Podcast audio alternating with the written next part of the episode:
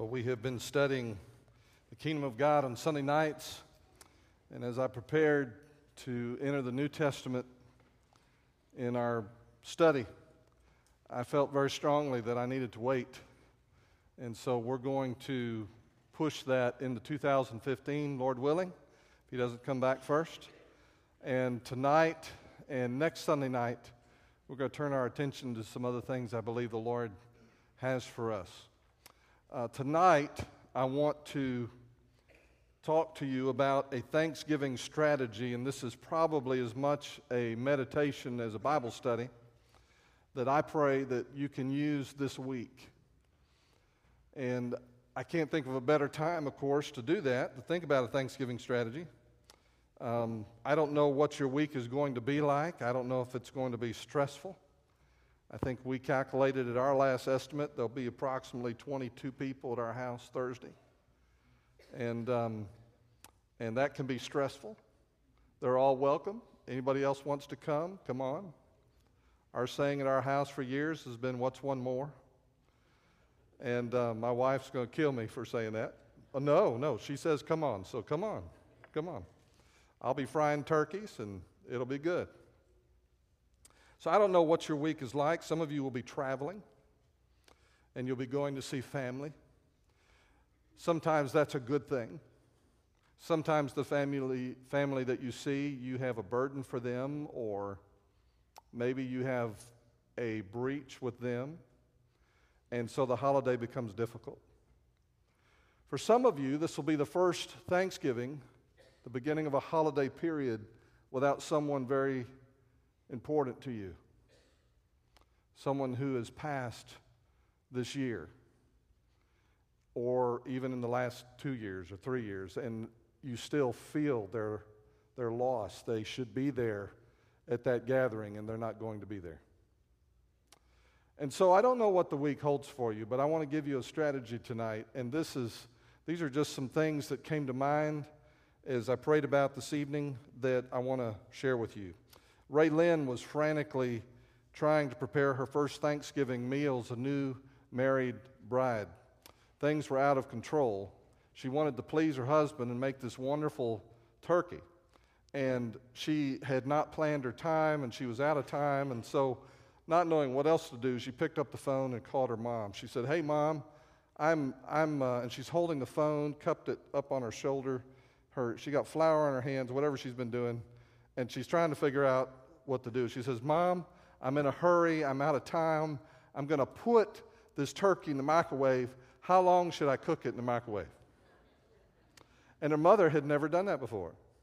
And so she thought to herself, and she's reaching for a cooking book. She says, Just a minute. And her daughter said, Great, thank you. And she hung up.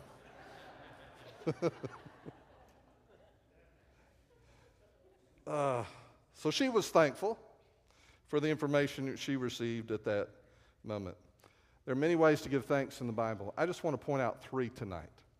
Three ways that you can give thanks this week, three ways that you can apply the whole concept of Thanksgiving to what's happening to you. Thanksgiving strategies number one, the way that you pray. The way that you pray this week should be part of your Thanksgiving plan, your strategy. I think, first of all, you and I need to be very careful to thank God for people when we pray. In 1 Timothy chapter 2, verses 1 and 4, and we don't have a PowerPoint tonight, but these scriptures are listed on your handout. But the Bible says, Paul says, Therefore I exhort, first of all, that supplications, prayers, intercessions, and giving of thanks be made for all men, for kings, and all who are in authority, that we may lead a quiet and peaceable life and all godliness and reverence. For this is good and acceptable in the sight of God our Savior, who desires all men to be saved and to come to the knowledge of the truth. So, without, without any kind of hesitation, I can say that this passage definitely tells me that I should pray and give thanks for the people in my life. If I'm going to thank Him for kings and people in authority and so forth, I should also thank Him for the the people in my life. And who are the people in your life that have impacted you, influenced you, invested in you to such an extent that they really need to know that you are thankful for them. I've been blessed over the course of my believing life as a believer to have, have four men in particular who invested in me and who spent time with me and who helped me over the course of my life. Two of those men are no longer living.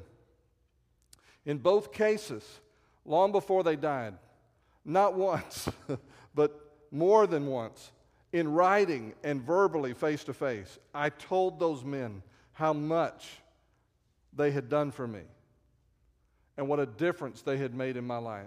And I expressed my appreciation to them. I'm so glad that I did that. There are others along the way who have invested in me and helped me. And I think as you sit there tonight, if you've got your pen out, if you're taking notes, maybe in the side, in the margin, maybe the Lord would bring someone to mind.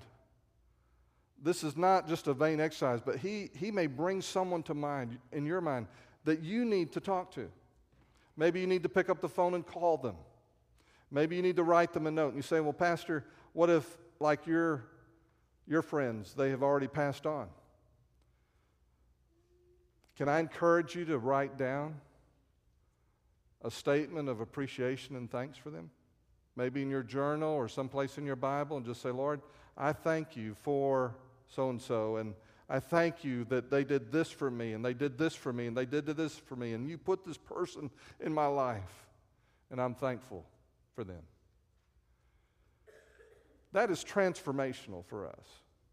To remember that whoever we are, wherever we are, whatever we think that we have accomplished, wherever good there is in our life, we did not arrive here without someone's help, without someone investing in us.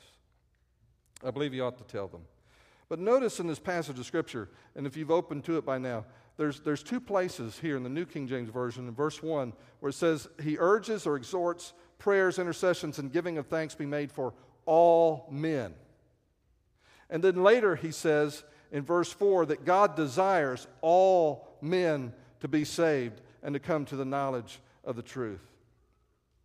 And of course, when it says all men in this passage, he's talking about everyone. He's talking about men and women. And he's saying that prayer should be made and thanks should be given for everyone. Everyone should have someone thanking God for them.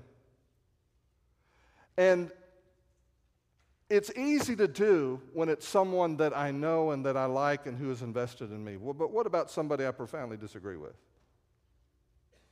Can I thank God for them? What if it's someone who's not a Christian? Can I thank God for them? Prayers and giving of thanks for everyone. Why? Because in that same passage, he's saying, that God desires that all men be saved. God has a certain heart and a mindset and a posture towards those individuals. And we are called to give thanks for all people, but also for lost people. We're to give thanks for those who are in authority presidents, senators, representatives, governors, county judges. And so, can I caution you, as your brother in Christ, to think carefully about how you voice your politics. Whether you do it privately in a conversation or whether you do it publicly in some way. That whenever we speak to or about someone, and I may profoundly disagree with that person, that I do so in a way that recognizes what God is saying here. That I should be thankful for them. That I should pray for them. That God desires that they be saved. A hundred years from now, now, it won't matter what party they were a part of, or whether they voted the way that I agree with or not the way I agree with. What will matter is do they know Christ?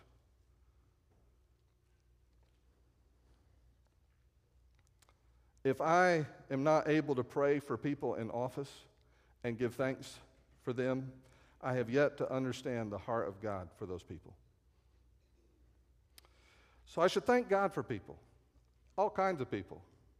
I should also thank God always and for everything in prayer. In 1 Thessalonians 5, verses 16 to 18, Paul says, Rejoice always, pray without ceasing, in everything give thanks. And that means in all circumstances, in all things, all times, give thanks, for this is the will of God in Christ Jesus for you. Not for everything, he says, but in everything, during all your circumstances, keep thanking God.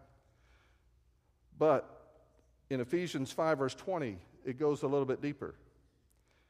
He talks about being filled with the Holy Spirit, and then in the process, all these things that take place when a person is under the directional control of the Holy Spirit. And one of those, in Ephesians 5:20, he says, giving thanks always for all things. Not just in all things, but he says, for all things. To God the Father in the name of our Lord Jesus Christ. And so in 1 Thessalonians, I'm going to thank him in all circumstances. But in Ephesians 5:20, I'm actually supposed to thank him for those circumstances. Not just during, but actually for those circumstances. All things. Really?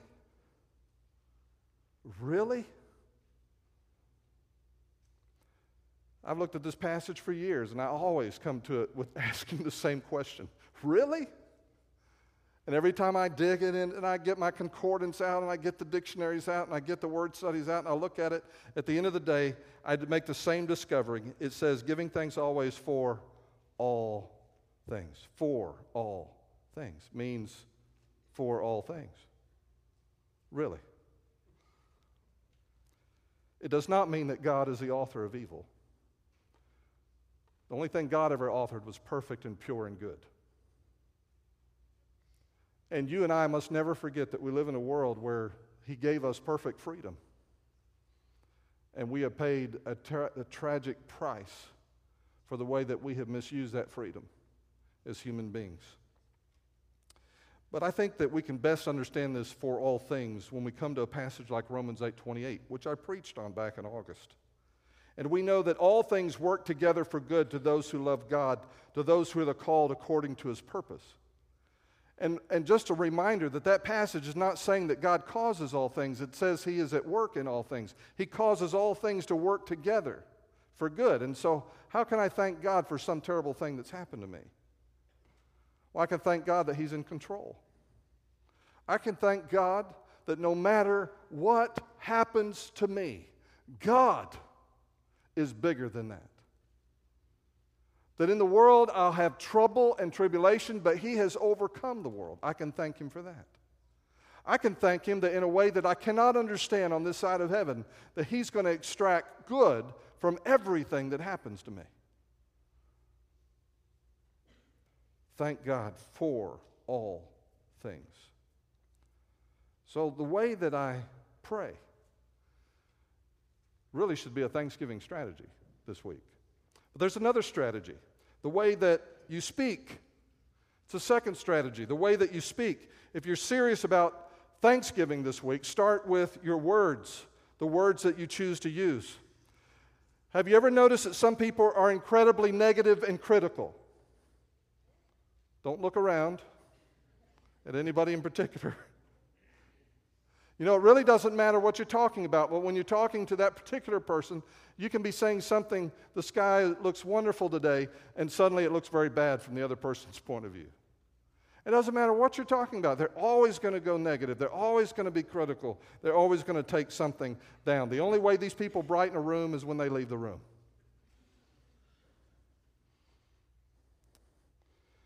Paul says we're not to be like that. In Philippians 2:14, he says, "Do all things without complaining and disputing." Do all things without complaining and disputing. He's saying that there's certain words and ways of talking that we're to avoid. Paul doesn't want us to go there. How do we stop it? In Ephesians 5, verses 3 and 4, he says, But fornication and all uncleanness or covetousness, let it not even be named among you as is fitting for saints. Now, here it goes. Now, he's going to talk about our speech. Neither filthiness, nor foolish talking, nor coarse jesting, which are not fitting, but rather giving of thanks. In other words, how can I deal with the negative stuff that I want to talk about? You know, I can talk about people who are critical, but I'm not critical. I can talk about people who are negative, but I'm, I'm not negative. How do I deal that, with that in myself? Well, what he says is don't, don't be using your lips, don't be using your mind, your heart to be talking about those things. He says, but rather give thanks. That's the antidote. He says he, he adds some other words and ways of talking that we should drop. He talks about filthiness, which is a reference to obscenity or profanity. He talks about foolish talking, and the word foolish there means without thought.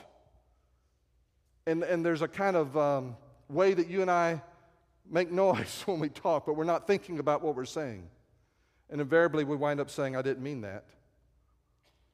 Coarse jesting. It's describing someone with a quick wit, but typically there's a crude humor associated with that or innuendo in the humor. He says, Stop it. And he tells us how. He says, Give thanks. So, what I've got to do is decrease my grumbling, and I've got to increase my thanksgiving. And I got to be very conscious about that. Thank God. Thank the people in your life. Tell it in person. Tell it behind their back. Thank God for certain people to other people. Do it in social media if you use social media. For heaven's sake, please pay attention to what you put on Twitter or Facebook or whatever other media you use. The direction that we have from God's Word about how we speak to and about other people does not go away because it's on the internet. And we're to apply the same principles and the same attitude when we go online as we do when we're talking to someone face to face. So use affirming words. Affirming words, affirmation. Affirming words are speaking the truth, and they're speaking the truth to encourage, to build up, to edify someone else. That's the second Thanksgiving strategy. Here's a third one, last one I want to give you the way that you sing. You weren't expecting that, were you? Psalm 30, verse 4. He says, Sing praise to the Lord, you saints of his, and give thanks at the remembrance of his holy name. Typically, when psalmists write, they make a statement and they say something else slightly differently, but it either amplifies or intensifies or repeats something that was already said. So he says, Sing praise to the Lord, and then he says, Give thanks. And he puts the two together so that when you sing, your singing should be an expression of a thankful heart. He's also saying here to sing with others. He says, Sing, you saints of His. Do it together. That's not staying in the room while other people are singing. That means singing yourself, singing with other people. You're, you, you can't stand there and say, I'm not singing, but they can all sing. You're supposed to sing. We're actually commanded to sing with each other. In Colossians 3, verses 16 and 17, the Bible says, Let the word of Christ dwell in you richly in all wisdom, teaching and admonishing one another in psalms and hymns and spiritual songs, singing with grace or gratitude in your hearts to the Lord. And whatever you do in word or deed, do all in the name of the Lord Jesus, giving thanks to God the Father through him. And can I just tell you that we all need encouragement and one of the ways that you encourage people around you on Sunday morning or Sunday night is when you sing. When you worship. And it's clear that that's what you're doing. When I look out and I see someone who's singing, and their eyes are closed, and maybe their hand is raised, or they're just sitting there with their hands clasped, and there's a look on their face, and an adoration, a gratitude, a thankfulness. And I know this person, and I know what they've been through, and I know what they're experiencing, and yet there they are, they're worshiping the Lord. That encourages me. Other people need to hear you give thanks, and you need to hear other people give thanks. Let me add to something that David said this morning. Uh, do you remember when he said that um, you don't have to stand? Were you here this morning? Okay, thanks. You don't have to stand. You can kneel. You can sit. What else did he say? You can lie prostrate. That means to lie flat on the ground. And I want to add something to what he said. You can also smile.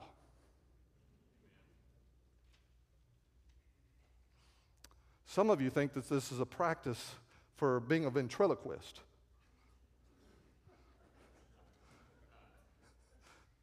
There's a noise, but your lips aren't moving. You need to smile. You need to smile. You say, Well, Pastor, why do, why do you say that? Well, your smile encourages others. We don't worship to be seen, but when others see you worship, it encourages them to worship and to bless God. So worship with abandon. Don't worry about what anybody else will say or think. But on the other hand, know that when you worship God, you are also not giving your attention, your praise, and your worship to Him, but you're encouraging others to worship as well. The Bible says in Psalm 28, verse 7 The Lord is my strength and my shield. My heart trusted in Him. It's very individual at this point. And I am helped. Therefore, my heart greatly rejoices, and with my song I will praise Him. How can you do that and not smile? If my heart is greatly rejoicing, it's going to show up on my face. And so sing. Sing. You say, Well, Pastor, you don't know the week I've had. Sing. You don't know what's happened to me this past year. Sing. Pastor, I'm going into this week and I don't feel like I have anything to be thankful for. Sing! Watch what he does. How he'll come to you and comfort you and minister to you when you sing his praise with a grateful heart. So if I'm singing and my heart is leaping for joy, it really should show up on my face. We're going to have a time this evening, as we have been doing on Sunday nights. And can I just tell you what we're doing? I just want to be real transparent with you, be honest. Staff and I have talked about this for some time. Sunday nights at Wynn Baptist Church are remarkable. You may not know that unless you start visiting other churches on Sunday night. Right, Ray Dean? Amen. He's over there. And it's remarkable because, not because we have so many people attending, that's remarkable. But also, it's remarkable because over and over and over again, when we worship the Lord on Sunday night, and I cannot tell you why, there's a moment where everything changes. And I don't know if you've noticed that, but boy, we sure do notice it down here. And we, in one moment, we're singing a song. But in the next moment, it's like someone shifted our gears spiritually. And he has come into the room and He has become the focus and the center of our attention. And I can watch you, and you're responding to Him, and you're, you're focused on Him. And so, what we did very consciously, and I, I want to be very, very careful, and I, I'm just, again, I'm just being as honest and transparent as I can be. We want to be so careful not to mess that up. I mean, I th- really think that's the secret of good pastoring, George. It's just not to mess it up. Whatever God is doing, I don't want to mess it up. But we have, we have reordered our service so that during our normal response time, we are allowing more time for you to worship and respond to Him. And so right now it's about 10 till. And we have more than one song to sing. I don't know if we'll sing two songs or not, or three. I don't know what's going to happen. Nothing may happen. We may just sing, worship Him. That's good. Someone here may not know Christ as their Lord and Savior, and because of what you've heard tonight, you're thinking, I want to know about Jesus. And I want to know what it means to become a Christian, and how that changes everything, and how my sins can be forgiven, and how I can have a new life. And if you're here like that tonight, when we stand and when we sing and when we're worshiping, there'll be pastors down here. And they'll be here for you to talk with you, to answer your questions, to, and, and to do it by letting you read scriptures that answer those questions. You can see what God said, and we're here to help you. You might be here tonight and you just may need someone to pray with you. Something's going on in your life, or there's, there's a burden that you have for someone that you care about, and you need someone to pray with you. You don't even have to tell us what it is. You can just come and say, Pastor, please pray for me. Maybe you want to come by yourself, or you and a friend, you just grab their hand and just come and kneel at the altar and just take some time to pray together. Or, like David said, you may want to kneel or lie down flat, or, or maybe there's someone that you need to thank that's sitting right here in this room. And you may need to just get up and go slide in the pew next to them and just say, hey, I need to tell you, I'm thanking God for you and what you've done for me and how God has used you in my life. Could we just be courageous enough to just say, Lord, take this time? Whatever you want to do, and however you want me to respond, Lord, I'm going to do that. Let's pray together. Our Father and our God, we thank you for so much, for the air that we breathe the clothes that we're wearing, the homes where we live. So many of us have been blessed beyond description, things that we take for granted our health and our families and our jobs. Others here tonight, Father, I know are struggling because there are things that they need or things that have happened to them or things that are happening right now. And for them to thank you is an act of determined faith. But Lord, may they be encouraged during this time. Not just by our worship of you, but by you. As you come among us and minister and direct and guide your people. Father, this is for you. We offer ourselves and we offer these moments to you. In Jesus' name I pray. Amen.